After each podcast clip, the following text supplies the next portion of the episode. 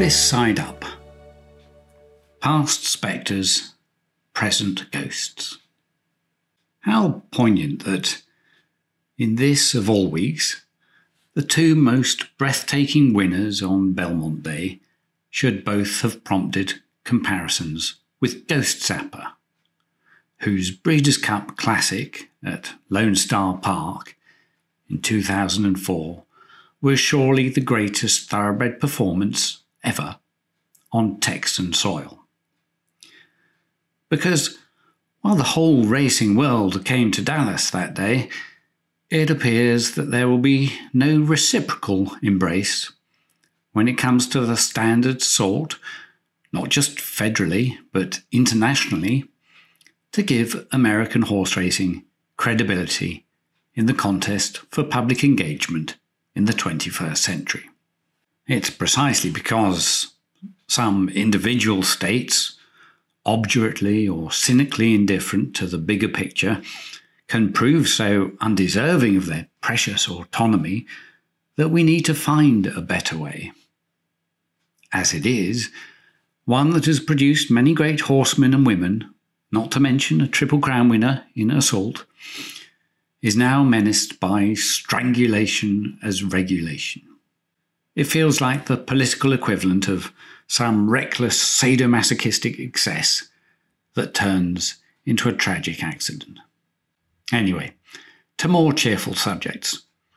Or maybe not, because while it's gratifying that the original, at 22, is still recycling his genetic prowess at Hill 'n' Dale, the idea that we might have not one new Ghostzapper, but two, feels too far fetched a coincidence given how rarely we are favoured by so freakish a talent.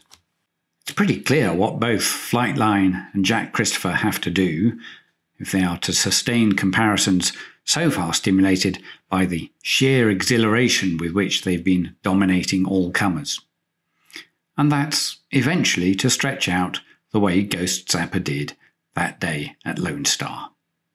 As things stand, there does at least appear to be a tantalizing possibility that they could end up doing so together and in the same race as their great template. Until they do, however, it feels a little premature for that contentious adjective, great, to have been applied as liberally as it already has to Flightline in particular. There's no denying his extraordinary natural ability, and it's exciting that he's bred to be at least as good round a second turn. Thankfully, we may be able to test that hope pretty soon, or as soon as will be allowed by a career schedule that promises to make him a poster boy for the notorious diffidence of modern horsemen compared with their predecessors. You would think that a son of Tapit with a second down by Dynaformer might be equal to more old fashioned campaigning, but at least those influences will be squarely behind him once his stamina is examined. From a European perspective, the rise of Flightline attests to a different way of measuring things over here. After clocking those monster Beyers in maiden and optional allowance sprints, no American horse player was surprised to see him separate himself from Grade 1 re- rivals with equal contempt, and he's now averaging 112 through four starts. In a racing environment less beholden to the stopwatch, however, you might still hear one or two caveats that in the Met Mile he beat one horse that really needs 10 furlongs and another that put in a conspicuous backward step, and a pure sprinter. Nor would such a trifling loss of rhythm and some light early traffic be taken terribly seriously. On the other hand, nobody could fail to be dazzled that he could do this off a long layoff, shipping for the first time, and at a new trip. What should really sharpen European antennae, however, is the other F word in the room.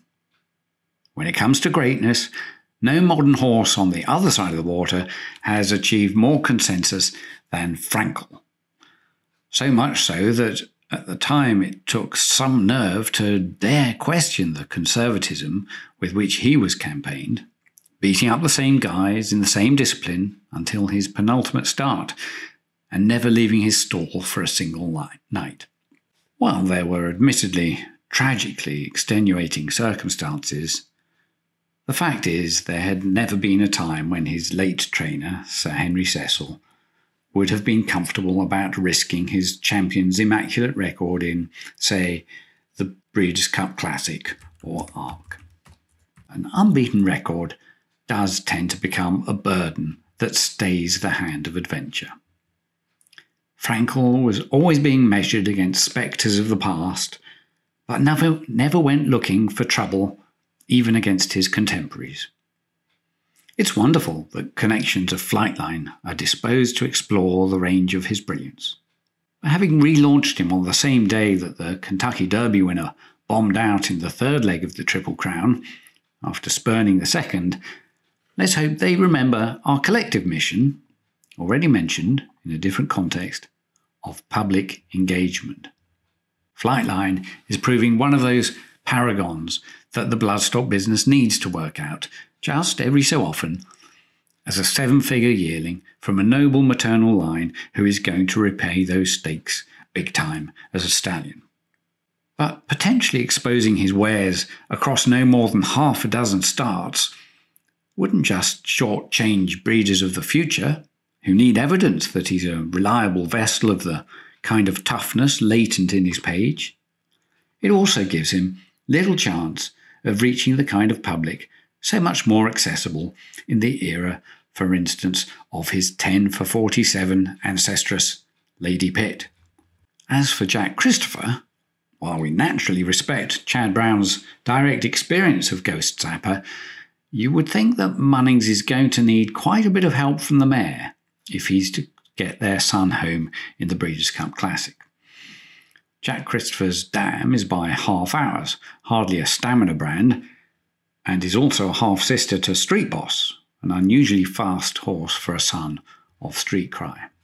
Their mother, incidentally, was by Ogygian, and so contributes to the redemption of Damascus as a distaff influence after failing to establish a sire. Daughters of Damascus himself produced Red Ransom, Boundary, Coronado's Quest, plus the Grandam of Maclean's Music.